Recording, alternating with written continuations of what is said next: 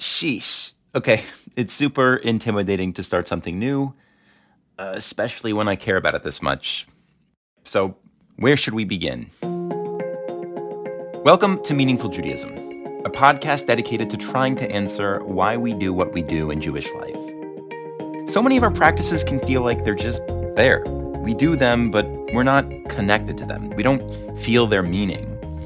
In this podcast, we search for that meaning by diving deep into the Torah text. And what I'd love to do with you in this episode is tell you why we're doing this podcast, what it means to me personally, and maybe what you can expect to get out of it, maybe even why you might listen. I'll start with my story. Hi, I'm Imu Shalev. I'm the CEO here at Aleph Beta. Growing up as an Orthodox Jew, I always had a sort of gnawing problem.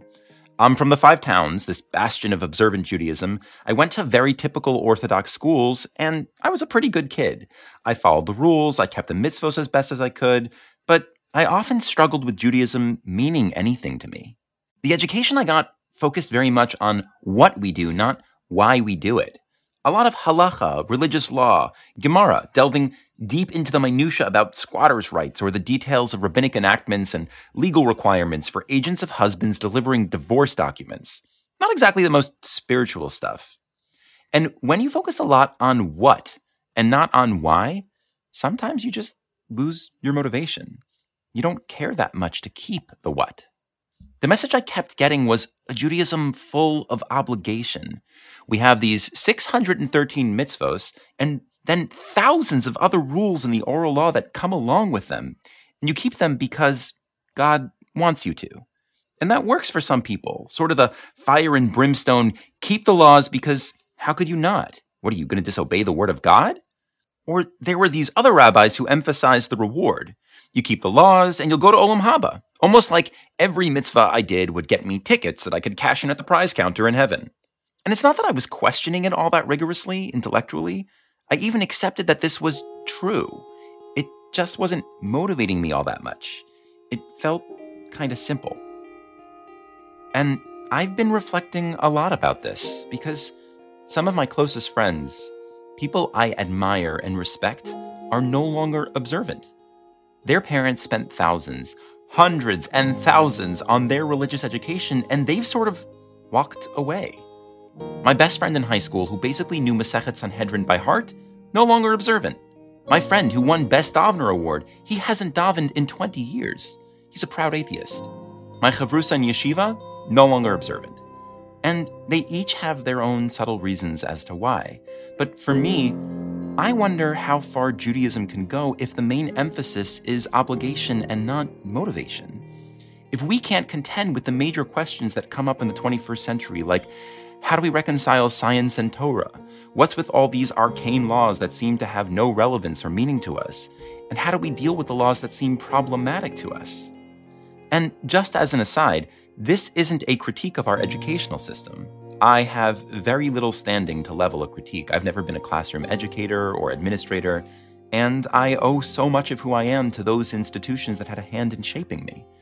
But what I'm doing is sharing something personal of what didn't work for me, of my own religious shortcomings, of the questions I was left with. So, this podcast, Meaningful Judaism, is an attempt to answer those questions. A major turning point in my journey was in working closely and learning under Rabbi David Fohrman. Rabbi Fohrman teaches a way of reading biblical text that strikes at the heart of these questions. Because it turns out that the Torah is not written as a law book, it's written as a guidebook.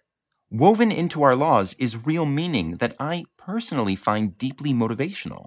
They make me actually want to do the mitzvos, not because of the threat of punishment or the promise of reward, but because the mitzvos have real meaning behind them. My experience of these mitzvos is that they're not purely about obligation, but that they invite us into a relationship with our Creator.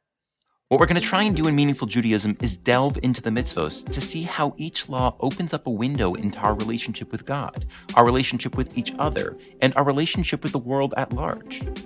This approach to mitzvos has transformed my relationships, and especially my relationship with Judaism. It has made it come alive for me in ways that aren't simple. It has made it feel rich, deep, and at the risk of using this word way too many times, meaningful. One thing I think makes our approach special is that we're using biblical texts to explore the meaning in Judaism. And that, I think, lends it a kind of authenticity. It's one thing to hear a commentator or a great rabbi thousands of years later pontificate on the meaning of a religious law.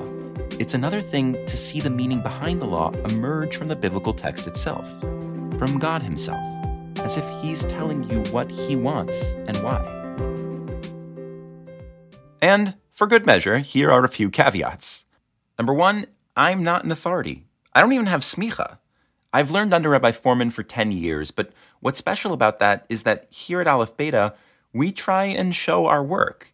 Don't believe anything I say because I've said it. Take a look at the verses and decide for yourself if our presentation of the evidence is meaningful to you.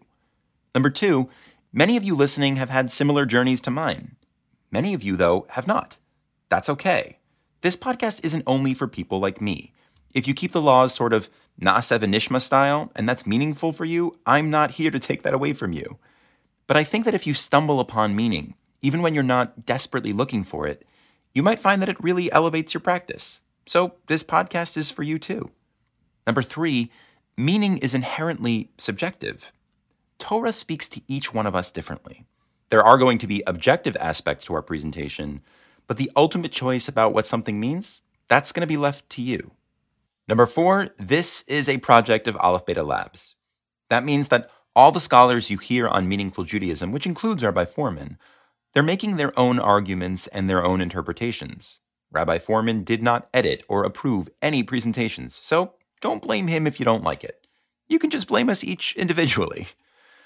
The story I shared in this episode is my own, but ultimately, our podcast isn't about my story, it's about yours.